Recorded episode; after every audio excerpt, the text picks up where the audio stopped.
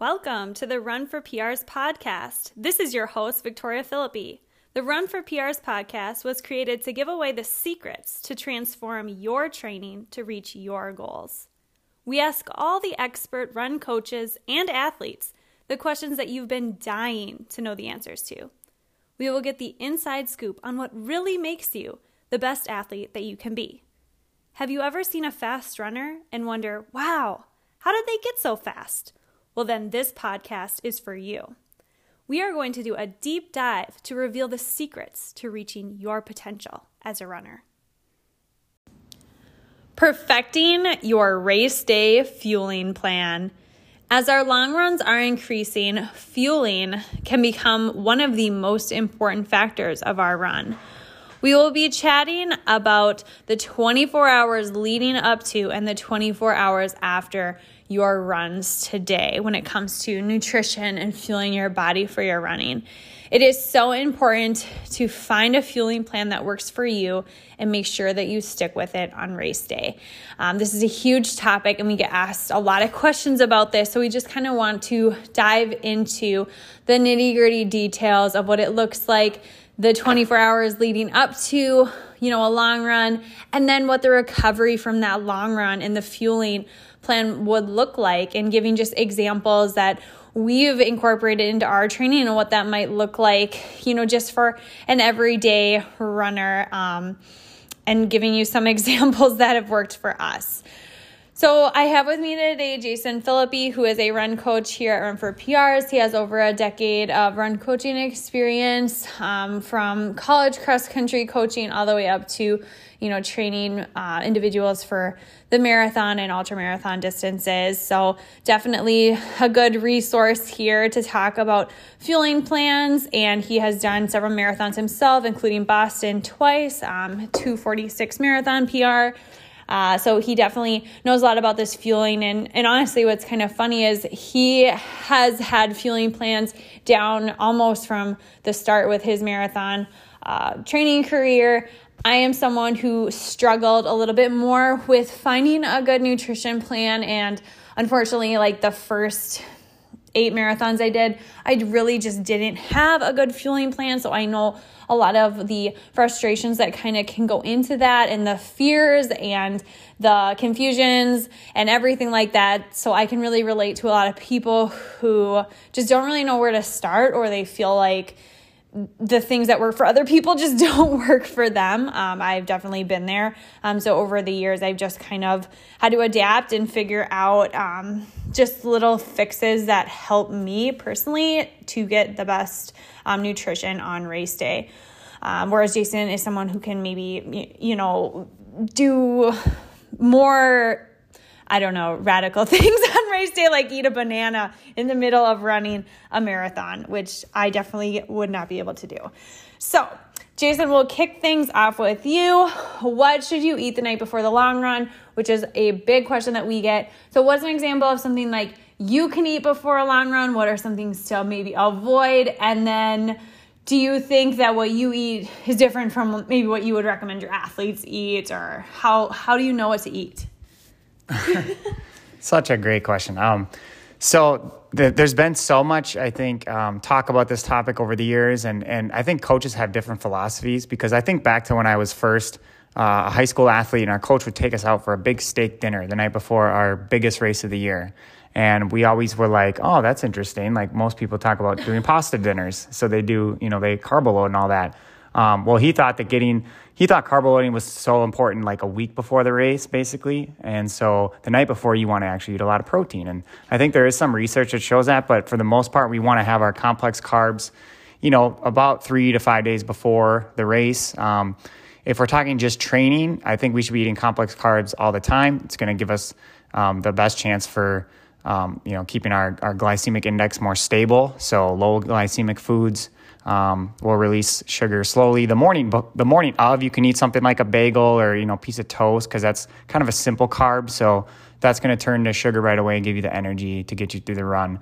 Um, but like the night before, you should probably just eat a pretty balanced meal. You know, some vegetables, some some complex carbs, whether that's some rice or um, you know whole grain pasta, whatever you're, used to eating. Um, I think you should also incorporate some sort of protein um, basically eating what the you know the food. I think it's a plate now. The food plate recommends where it's um, yeah, quarter fruit, vegetables, grains, and protein. So I think that that is the best balanced diet to have, and so you know that could look different each you know each each week. I personally don't change much about the way I eat um, right up until you know like maybe a race day in the morning. I would make sure, but again, I eat pretty much the same. I, the same I eat now, I would eat for a race. I eat peanut butter toast in the morning with banana. I'd probably eat the same thing during uh, the morning of a race. I might also eat an extra like um, some sort of bar, like Clif Bar or something, before the race as well.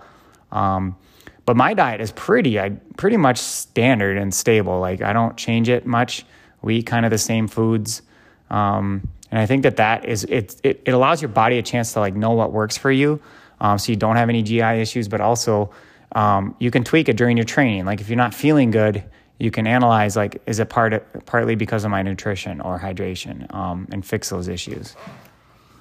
Yeah, I think talking about what people eat in a day is so fascinating. I feel like it's something that's almost private. Like, I don't know what people eat, you know? So I only really have reference of what I eat every day. Um, and sometimes I will share on social media like a plate of my food, and I eat like six meals a day. I eat smaller plates of food. Um, just I get hungry frequently, and that's just like what works for me oftentimes, you know, I'll just, you know, snap a picture of my food and some of the feedback I'll get is like, what? Like, that's what you eat? Or like, what are you eating? Or like, that's not what I eat. Um, and so one thing that I've learned over the years is that people's diets are drastically different. Um, I have some athletes who are good athletes and i know you have a friend who is a 224 marathoner and you lived with him prior and you know in his mid to late 20s and the guy literally lived off of frozen pizza. Um, so I don't know when you know I'm doing this podcast. I don't know what people eat on a day to day. Um, I know some of my athletes who are really good marathoners will eat Taco Bell like multiple times a week and that's part of what they eat that's part of their diet so if you're listening and you hear, you know, he's eating a Clif Bar, that doesn't mean like you have to go out and buy Clif Bars. What that means is like what do you eat, right? So, anyone who's to get through a marathon or half marathon training cycle, you're going to get to a point where you get really hungry and you're to be eating like a marathoner, right? Like you're to be eating like a half marathoner because you're training a lot. And so your diet naturally is to evolve in a way where you're fueling yourself for, you know, 30, 40, 50 mile weeks. Um, and you're you're going to be eating enough to sustain that sort of mileage. And so that might look like a completely vegan, like only rice, no grain, like super whole raw food for for one person. And for someone else that might look like frozen food a lot and maybe eating a few vegetables. And I'm not here to say what's right or wrong, you know, like I'm not a dietitian. I'm just saying diets are going to evolve the way that, you know, are based on how you've chosen to eat, right? So don't think you have to do anything drastic. Whatever you have been doing and whatever works for you and you find works for you over the course of your life, just keep doing whatever that is. Um, so the night before a race, if you never eat vegetables before long runs or before workouts, I wouldn't go out and change that and say, "Oh, Jason said to eat some vegetables with my dinner." You know, it's it's all about what you have been doing. Um, vegetables do have a lot of fiber. And so if you pick the wrong vegetable and you've never had that before your long run, uh oh, like you might end up with some GI issues. Whereas someone who eats, you know, more of like a vegan and like raw diet is probably no issue. They probably eat only vegetables the night before and they are great. So, the biggest thing that I would say is look at what you eat. Um, don't necessarily listen to like what we're saying specifically when it comes to what we eat before a long run because our diet is specific to what we eat. You know, it's it's maybe a little bit healthier than some people's diet and that doesn't mean that you have to completely change what you're doing and change what you eat um, the night before a long run. So with that being said, you know, what I typically eat the night before a long run, I don't really like meat. So I don't have meals that revolve around meat typically. I'm not a vegan, not vegetarian. I just don't I just don't eat that much meat. So I would maybe have some pasta, like, and I'm gluten free. So it's like gluten free pasta. Um, I like rice, uh, white rice. A lot of people ask me why I don't have brown rice. I don't know. I like white rice you better. I do eat brown, but it's like that's the thing is I think sometimes people get really obsessive over like details that maybe don't necessarily matter that much. It's like if you eat white rice the night before all of your long runs and you feel really good on all your long runs, and then someone, you know, peak week marathon training is like, you should be eating brown rice. It's like, I don't know. I, I think it's more important to stick with what you have been doing and you what works for your body because your body has evolved in a way and it's adapted to the diet during your training. Um, and we're already like halfway through training, right? So having drastic diet changes in the middle of marathon training, I think is hard to do and I don't necessarily know if it's the best thing to do. I think your body knows how to run based on what you've been feeding it. So I think the biggest thing you can do is look at all right, so you have white rice that works for you. Stick with what has been working and don't like get caught up in, oh, but brown rice is healthier. Um, you know, you can try it but again, I've done a podcast with our registered dietitian. She said brown rice has more fiber intake. So just things to keep in mind um, as soon as you start switching things out, the fiber count can change and that can cause GI distress. Uh, so I'm someone who will have like larger servings of, you know, some rice, pasta, sides of veggies, uh, like carrots or broccoli. Um, but I never really have any sort of GI distress from eating that, typically I'll probably have like a dessert after dinner as well um, before a long run, and that works fine for me. I'm not I'm not sure if I would like advise everyone to do that, but I think sometimes you know if you eat dinner at five or six, um, and you're not going to bed till like nine or ten, it sometimes is nice to have like a snack in between, you know, dinner and bed. If you do feel like you're not completely full or whatever you know i'll have either a snack or some sort of like desserty thing uh, before bed just to make sure you know i'm fully fueled up and ready to go. Uh, so then when it comes to you know sleeping what do you do when you wake up? Kind of like what is your breakfast routine look like? And what would you advise people to do? Because um, i know sometimes people will like to be uh, on the, the club of not eating before a long run. And i know even there's certain days like you're just short on time you don't have time to eat before your long run. But let's say you're doing a long run where you're doing like marathon simulation sort of thing. So you're waking up early enough, you have time to eat breakfast, what do you recommend people kind of go to, or what is your go to? Yeah, I think for me, it's always you know I don't count calories, but I am typically typically going to have like two pieces of toast with peanut butter and banana. Um, I might have. Um, you know, a waffle on occasion instead, but I'll I'll usually try to keep the toast and banana just because I and peanut butter because I know it goes I know it makes, I know it gives me, um, you know, it fills my stomach enough and it gives me good energy and I'm not going to have any sort of stomach issues during a run. So I know that sits well with me. Um, I've had oatmeal too. It, it really depends on the time of day I'm going to run. If I'm going to run a little bit later, then I might have a little bigger breakfast, you know, where I allow myself like those three hours to digest. So then I might actually have like oatmeal, some berries, um, banana toast. I might even have some eggs. Um, a lot of times that'll be my second breakfast after I have my morning run done. But if it's the morning of like a big long run or something, I'm going to keep it fairly limited. I'm going to try to get out the door and you know get it done and all of that. So I'm going to eat kind of my usual go to, but I may I may double the amount um, just so that I'm getting more calories in, right? So. Um, and again, I know that you know I'm not getting the immediate calories or the immediate spike in my blood sugar if I'm eating whole grains um, but I'm still getting the banana. And, um, you know, I know some of the breads that we buy, they're not all whole grain. We do buy some gluten free bread. We buy a variety of bread. So I may just um, change that up too based on like how soon before my run. But yeah, I'd say for breakfast, you can't go wrong with like oatmeal, some fruit. Um, the fruit's good because it, it does give you, you know, there's a balance there of high glycemic food and low. It's going to spike the blood sugar a little bit right away. So, um, I'm not a fan of going out the door with, on an empty stomach. I know that I've done it before back when I used to wake up and run at like 5 a.m. I've, I've done it. I can do it. I want, I, I don't like doing it for workouts, uh, but for like an easy run, it's fine. I can get it done. Um, I know there's people out there that do that and it, it, they probably are feeling fine about it. Um, but again, you want to kind of train the way that you're going to do it on race day. So most of the time, I mean, I would highly advise against not eating before a race if it's a long race, you know. So, um, you know, you want to try to do that before your long runs or your harder sessions. Is get up, get something in your in your gut, and allow it a chance to, you know, digest before you go out and run.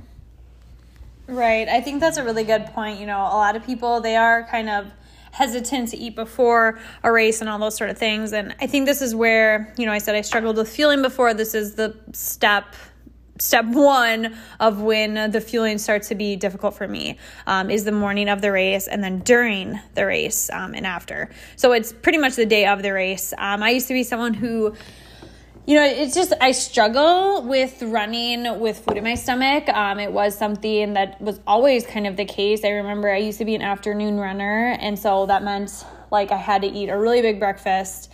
And then at lunch um, at work, I would not really eat much because I knew that if I had a run to do, that it would be hard to run with, you know, lunch in my stomach. So it would be more of like snacking in the afternoon.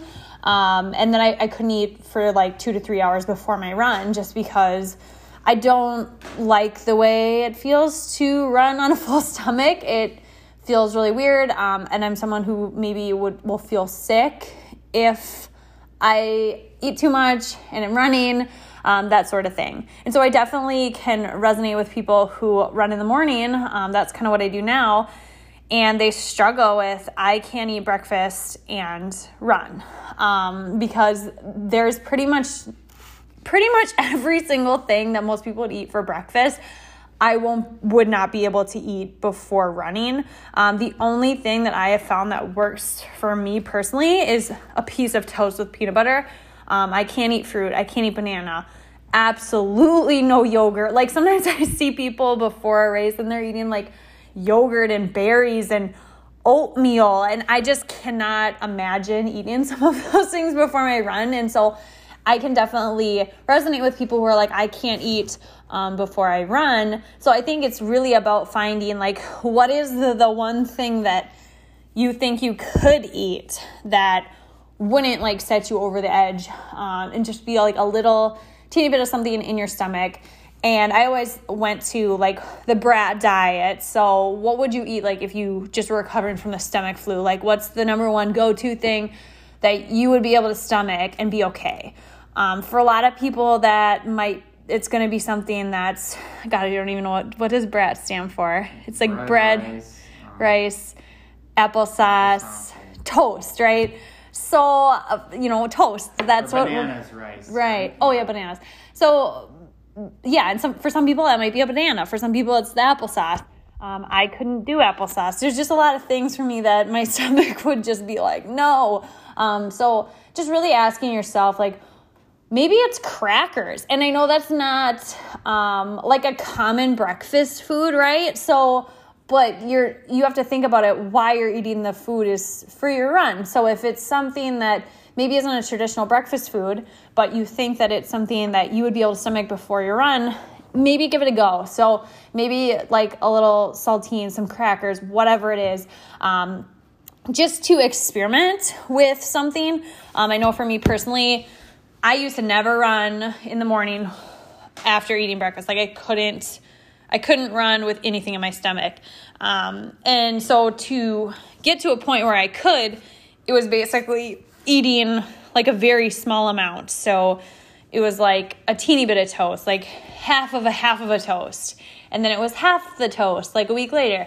And then it was like three fourths of the toast. Um, so it's all about building up the tolerance to it. Because if you go from never eating before your run at all to eating a full piece of toast, that would be enough to make you feel nauseous or sick or whatever. So what I would advise doing is, you know, eating maybe like half of half of a piece before you go on your run, just to be like, hey, body, we're trying something new today. I'm going to eat a very, very, very small amount of food just so you kind of know what's happening.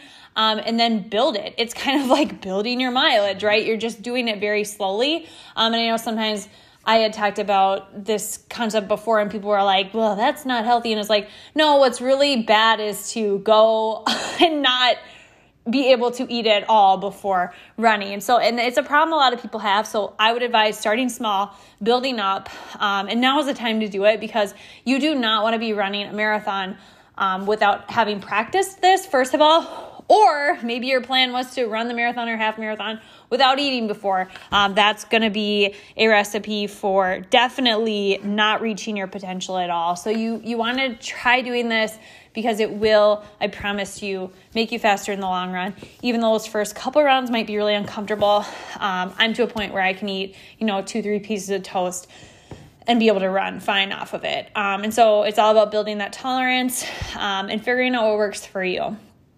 So, again, it's okay to run fasted sometimes, but you want to get to a point where you can run with food in your stomach um, and building that tolerance for that. So, Jason, how long after eating should you start your run? That's a good question. Again, this is going to be something that you would, you know, work towards uh, building up more of a tolerance to being able to run. Um, you know, soon after eating. And so for me, I could probably eat and go out within 10, 15 minutes. For some people, they may need to wait like an hour or 90 minutes. I think that that's probably pretty typical. Um, you know, there might be some people out there that are fine 45 to 60 minutes later. Um, I think that's kind of what you do is usually 30 to an hour. But for most people, they probably need to wait an hour. It depends on kind of how much you eat, like you said.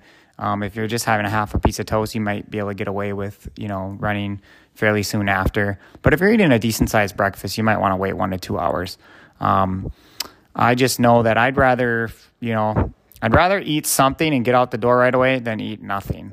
Um, I think my stomach, you know, over time, it's learned to just cooperate with whatever's in it. The only time I've really felt like crap after eating is if I run like an hour after eating Chipotle or something like that. Then if I eat something like super filling, try to run within like two hours, then it's not a good run. But other than that, I I've kind of learned to teach my body how to just be able to run with you know I can have like a Coke at lunch or whatever and like a sandwich or soup or fries or whatever and I could be running by like 3:30 or 4 and feel fine. Um, but again, I'm also making sure I'm staying hydrated with you know, water, maybe some electrolytes as well. I'm still eating, you know, brat type foods throughout the day as well. So I'm feeling, you know, pretty, pretty optimistic that I'll feel good enough on my run. Yeah, that's a good point. Kind of everyone's different with how long after eating they can run. Again, practice makes perfect. Um, once you do it a few times, you can kind of get the hang for for what your body um, is used to, and and kind of like what you were saying, you can kind of head out the door right after eating. Um, same with me now. Um, your body kind of builds up that tolerance to it, and it's actually really nice because then you don't have to like wake up three hours before your long run starts. You can just wake up, you know, 40 minutes before, eat your food, get out the door within, you know, 30 minutes or whatever. Um, so then the next part, I think the most complicated for a lot of runners is what you eat during your runs, which is there's so many different brands, there's so many different ways to do it, um, and this this is definitely one of the harder parts for a lot of people because there's really no direction, no no way of knowing. A lot the biggest advice people give is just try whatever works for you, right? Like there's no right or wrong. Um, so, how many goos, gels, uh, applesauce packets, whatever, should you take, and what do you personally take? What works for you? Yeah, so you're gonna want to take those high glycemic, um, you know, simple carb snacks or foods during your run um, to get the energy right away. So that's why you'll see, you know, races doing the goos and stuff like that.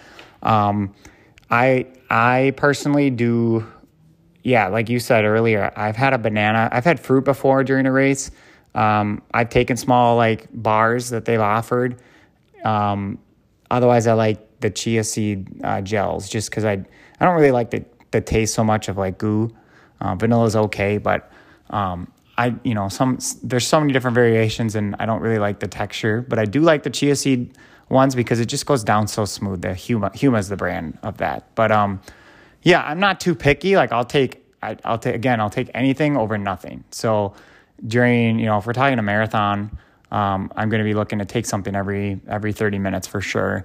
Um, for a half, I may only take like one or two, you know, during the entire race. So that's kind of what I do as far as training goes. You know, it's similar.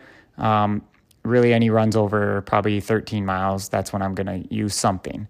Um, and I'll probably plan a route where I can get some hydration somehow and also maybe bring along like two, two goos or Huma gels or whatever. But um, yeah, I've done, you know, and I, I went to watch Victoria run an ultra and they had all sorts of different kinds of people had different kinds of foods. They had like dates and they had just uh, Skittles and Coke. And so I've, I've seen people, they've had it all really. And I think it's just about what, you know, what you think you can stomach during the run and um, what's going to help, help you continue to run and, and not get, you know, any GI distress from it. Right. And this is just kind of taking me back, you know, when you're talking about that ultra and stuff. That's when I really first had to start learning how to fuel was kind of around that time, you know, seven, six, seven years ago. Um, and I just remember for the longest time I had this like false sense of what fueling should make you feel like, right? So, you know, you see all these packets of gels at the running stores, and everyone talks about fueling and nutrition, and oh, you'll feel so much better if you fuel. Um, whereas I had ran, you know, a marathon using no fuel besides like Powerade. And so I always thought that if you were to have a packet of this goo or gel or whatever they're selling, that you would get this like boost of energy and you'd feel so good. Like I thought it was some sort of like magical drug juice, right? But the reality is it's not. Um, it's it's like a minor thing, right? So it's it's kind of like people say the 4%, Nike 4% are like all hype, right? So the carbon plated shoes, oh, like it's it's not really that impressive or it's all in your head, right? Um, where in reality, there's scientific like data showing that the Nike 4% do give you a performance boost but it's a very minimal. So they're not going to like run for you, right? These shoes, um, they're just going to give you a little bit of a boost. They're going to allow you to be a little bit better than you were. So that's kind of how the gel is. It's not like you take it and then boom, you're like cyber speed, right? It's just like you take it and you don't even really notice a difference, really you just take it and you don't crash as bad. So I think there's this like false perception out there that like you're doing fueling wrong, quote unquote, if you don't feel great during your marathon. Like you're still going to feel like crap during your race, even if you fuel. I just want to like get that out there for anyone who's like confused because racing a marathon, racing a half marathon is very hard. And so you're still going to get a sense of fatigue. You're still going to feel like it's very, very difficult. Um, the only difference is that you're going to be able to run a little bit faster because of the physiological things going on in your body. Um, you just have more fuel supply. You're not dipping into glycogen and you're not going to hit a wall. Now that that isn't to say that like it's a guarantee from you not blowing up during the race. Like if you go out too fast or if it's a really hot day or all of the other factors that could happen, you could have the per- best fueling plan ever but still not run like your A race, right? So we're not saying that like this is some sort of like foolproof like you will PR plan or like you are going to run your best. It's just one extra piece of the puzzle. So you know, you got your training plan right, you got your fueling plan right. There's just so many things involved with race day that it's just one thing that you can do to assure like that isn't going to completely derail your race. Because if you don't do nutrition right it can make your race way way worse. But if you do it right it's just going to make your race feel normal. So don't don't think it's going to be like this extra boost. And so that's why for the longest time, I kind of neglected it because I was like, well, you know, like I can perform pretty good without fueling. And that that is true. You can perform pretty good or like okay or you know great. But if you want to get to like really where your potential is and get to that next level, fueling is absolutely something you have to do because without it, it's it's basically like running a marathon in like 70 degrees. It's like you could run so much faster if you just did it at 55 and you could feel like, "Oh, I feel fine running at 70 though. Like I felt great."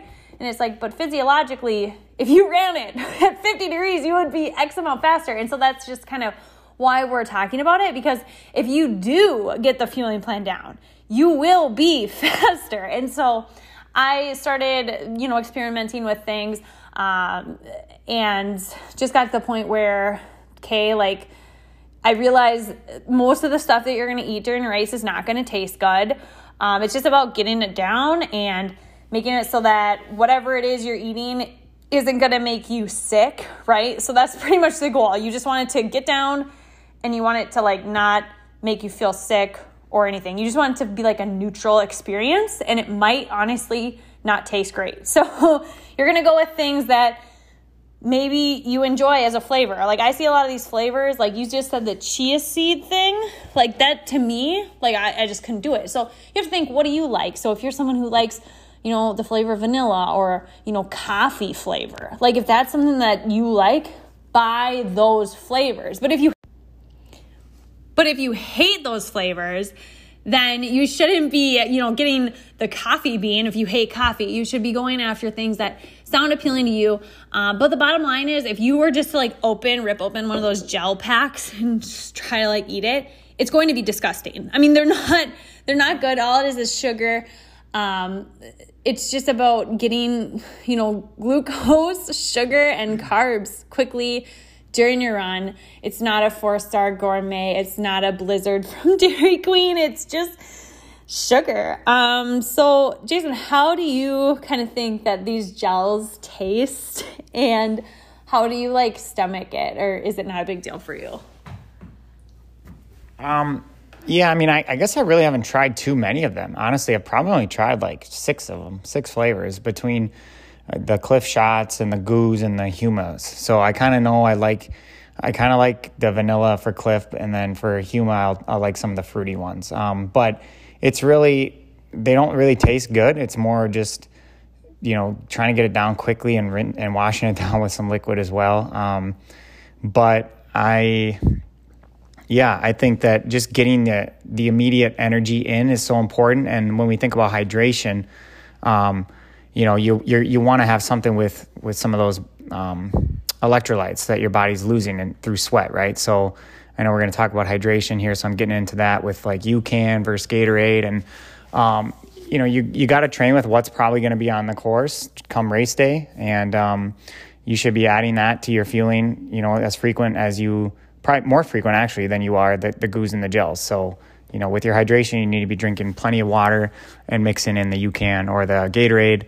Um, you know, probably 12 ounces at, at minimum every hour. Um, so I think that, um, yeah, the, you know, there's, there's no perfect, you know, recipe for fueling. I think it's kind of about what you've trained, um, your body to be able to handle and then um, tailoring it to you know what to expect on race day.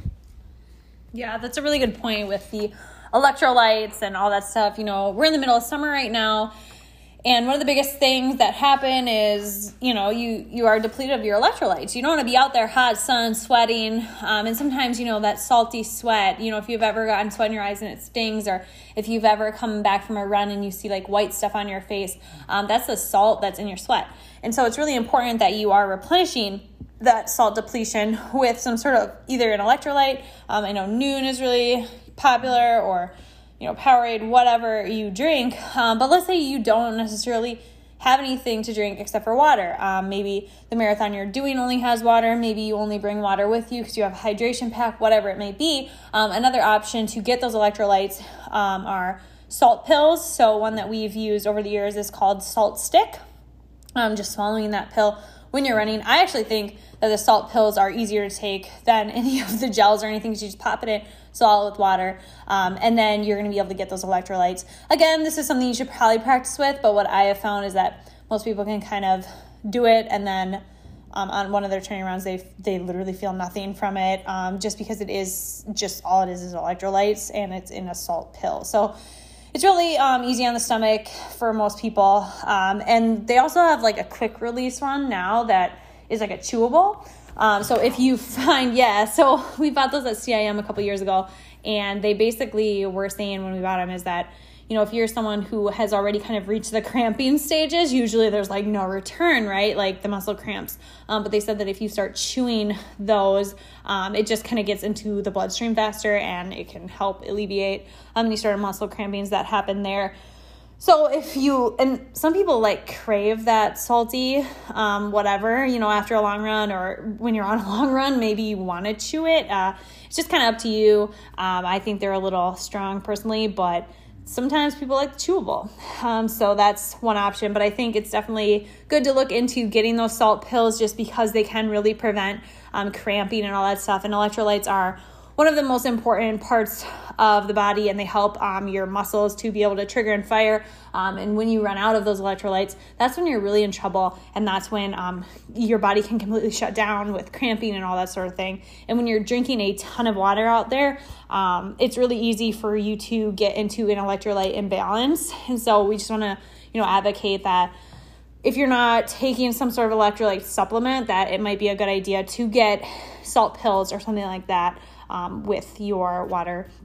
So, how frequently should you be practicing um, with water stops, or how do you know how to take a water cup at the water stop?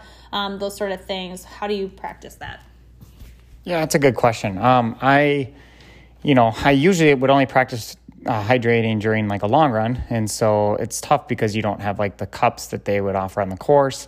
Um, but that's where I use the like other races, lead up races, as a way to practice. So I might run like I don't know, 10k, 10 mile, or half marathon, um, and I may not even need the water during those races, but I'm practicing taking it just so that it gets me feeling comfortable during the, the marathon race.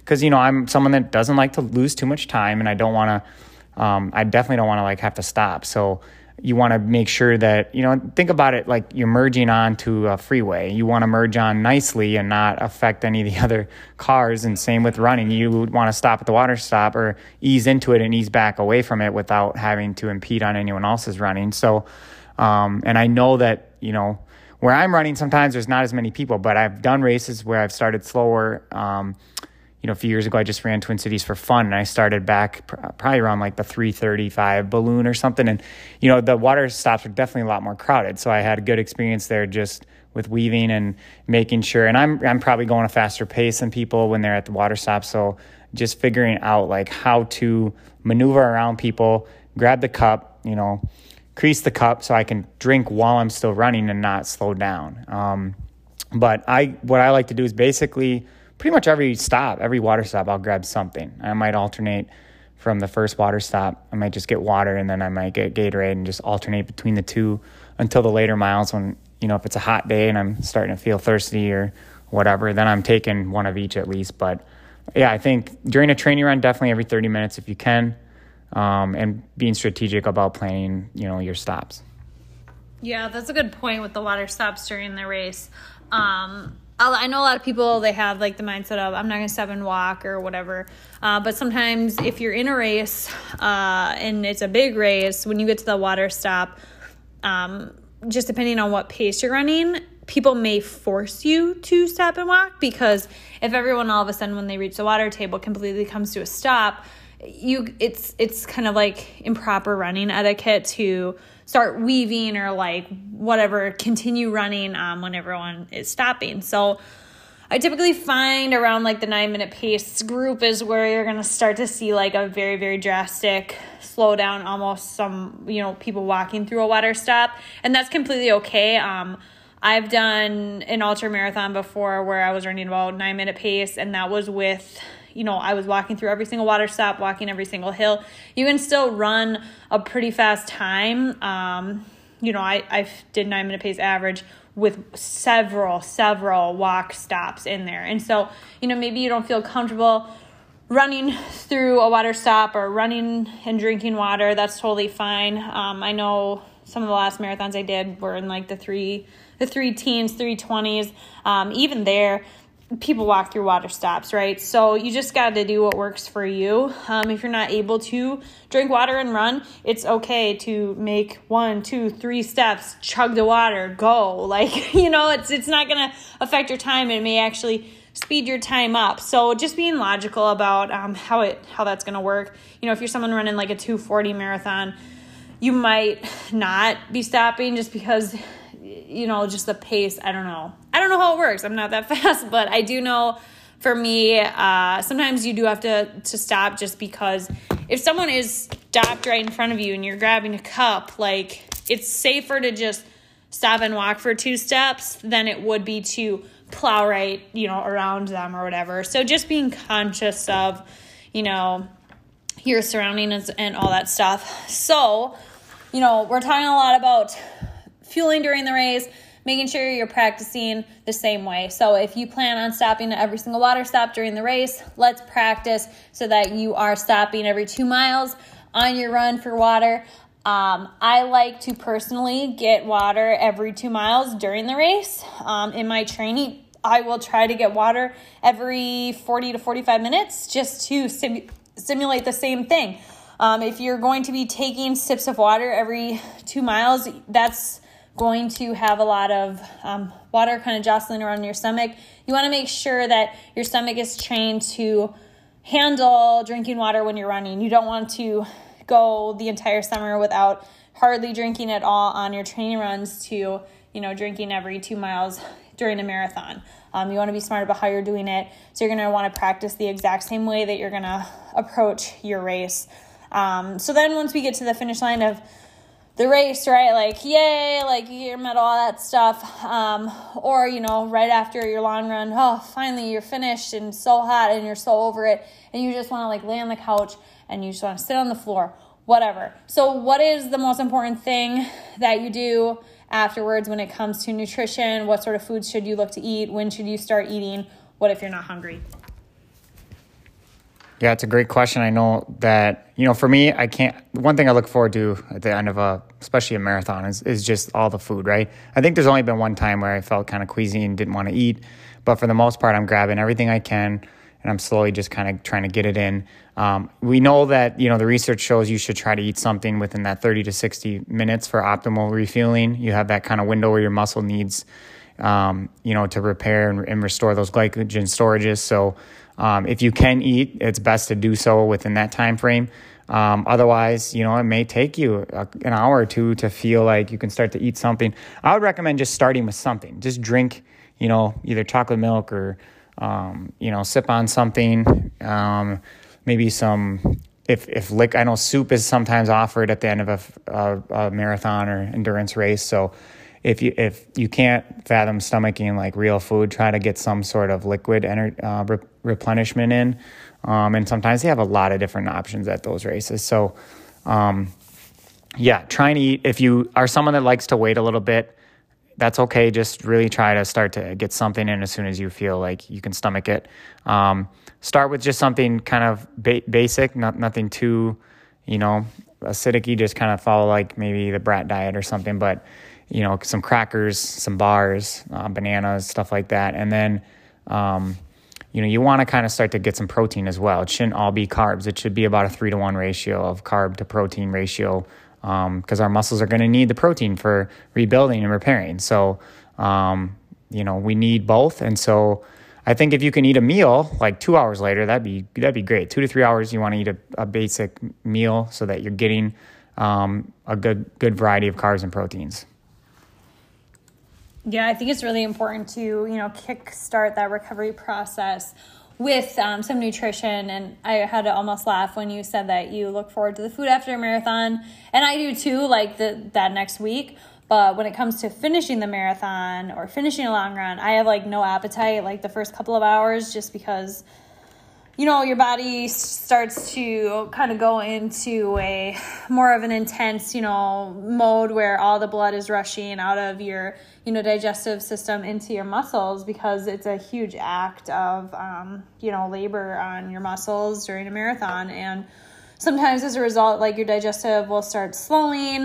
Um, because there's not there's only so much blood in your body and it's going to go to the places that are being worked the hardest and that's not like anything that's, you know, terrible or bad. It's just the reality of the situation. So when I end up finishing a marathon, I'm not typically hungry. Um, seeing pretty much anything out, I just, it doesn't sound appealing to me right away.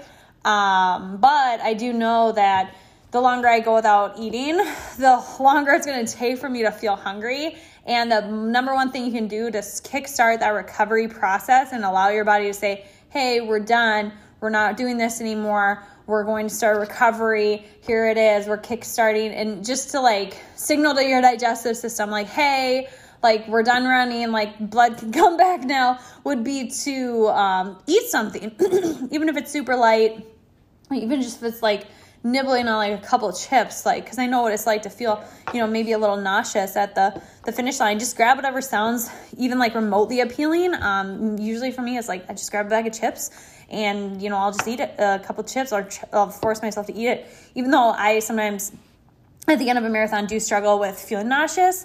Um, but typically, I find that when I do eat something, as long as it sounds somewhat like stomachable, like chips uh, or you know chicken broth or whatever it is, it'll help me to feel less nauseous. So the longer I go without eating, the more nauseous I'm going to feel, et cetera, et cetera. So it's just really important to kickstart that process. Again, it's about trusting the training, trusting the process. Um, you really want to kickstart it, even if you're not feeling hungry. So, you know, you hear Jason say he's like starving at the end of a finish line. I am not hungry at all. And it's okay to eat when you're not hungry. It's just kickstarting that process um, and it, allowing your body to know that it's okay to kind of start that recovery. Um, and then that whole week is just kind of like eating whatever you want just because, you know, you've worked really hard and it's all about kind of celebrating. I just go into like celebration mode like as soon as I get hungry again because you know maybe that that that night you're not super hungry but it's still important to eat you know some nutritious food get some good nutrition into your system um, try to eat things that are going to aid in the recovery process and really like anti-inflammation sort of diet would be you know most ideal there just to help with um, the recovery because you know your body just went through a lot of stuff uh, and so getting as much nutrients as you possibly can right away is going to help um, and then just kind of like celebrating that week and and doing some things for yourself it, it's a it's a fun time. So it's important to kind of know like don't be so strict uh, with your diet. Like during training and after training it's okay to kind of go off of what you have been eating. Um, just following the diet that has been working for you and has allowed you to have that success and not making like huge drastic changes. I know some someone you've worked with, or you know, we've had a couple people that, that decided to like go vegan uh, during peak marathon training or whatever, and that's totally fine. Like to make dietary switches like that, but I think it can be hard to make that sort of a very massive dietary ch- adjustment and change um, in the middle of the peak of marathon training. It would be kind of like switching your job, the peak marathon training, like it will impact you somehow. Like maybe it's going to impact your work, maybe it's going to impact your performance. We don't know how it's going to happen, but it, it's going to have an effect on you. Same with the, the vegan diet. Like we, we don't know how it's going to go, right? Uh, but it, it is going to have an impact. So I, th- I, like to think of if you are going to make those big dietary uh, adjustments and changes, uh, one way to do it is slowly over the course of time. So nothing like super drastic, just kind of making some small tweaks over time if you are going to do it during a marathon training cycle, just to assure that you're not um, flipping a switch. Because I do think sometimes when people go on um, those big uh, dietary changes, maybe like going vegan or doing whole 30, sometimes unintentionally they will um, be under eating and so when you're under eating, but expecting the same level of performance, um, you're going to see issues that arise. So if you are going to be making a dietary change, I would recommend counting your calories, making sure you're going to be getting enough nutrition there. Um, also doing it gradually so it's not like such a dramatic um, adjustment for your body. And then another option would be if you are going to do it drastically, maybe doing it on your off season um, during recovery or in the base building phase, just so that your body has time to kind of adjust to that major life change before you go into your marathon specific training cycle. So I hope that this was beneficial and we actually have a registered dietitian who we did a podcast um, several episodes back now with her who she kind of talked about the specifics of the nutrition in each food and and her recommendations for all of that. Um, if you ever want to work with her she gives um, very specific meal plans for people and she can do it based on your preferences and what you like to eat and stuff. Uh, she also will talk to you about you know pre-race post-race. She's a marathoner herself so she's an expert at all things fueling and nutrition. Um, and it can be really nice just to have you know the meals planned out for you uh, in advance. So, if you have any questions or you want to talk to our registered dietitian, you can feel free to fill out the form at www.run4prs.co and chat with Amy, our dietitian, today. Or if you want to get a seven day free trial for run coaching, we're always here too. Thanks.